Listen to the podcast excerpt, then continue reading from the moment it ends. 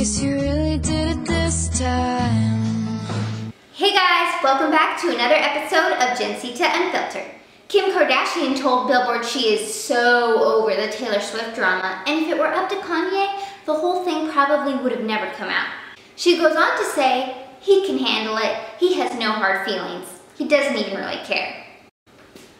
Wait, are we talking about the same Kanye who brings Taylor Swift up every concert and goes on rants about her and talks about her in speeches at award shows? I mean, clearly he doesn't care. He obviously has no hard feelings.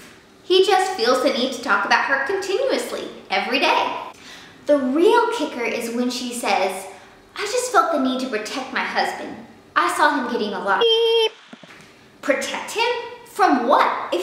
If you can't handle the backlash, maybe you shouldn't suggest that a woman should have sex with you.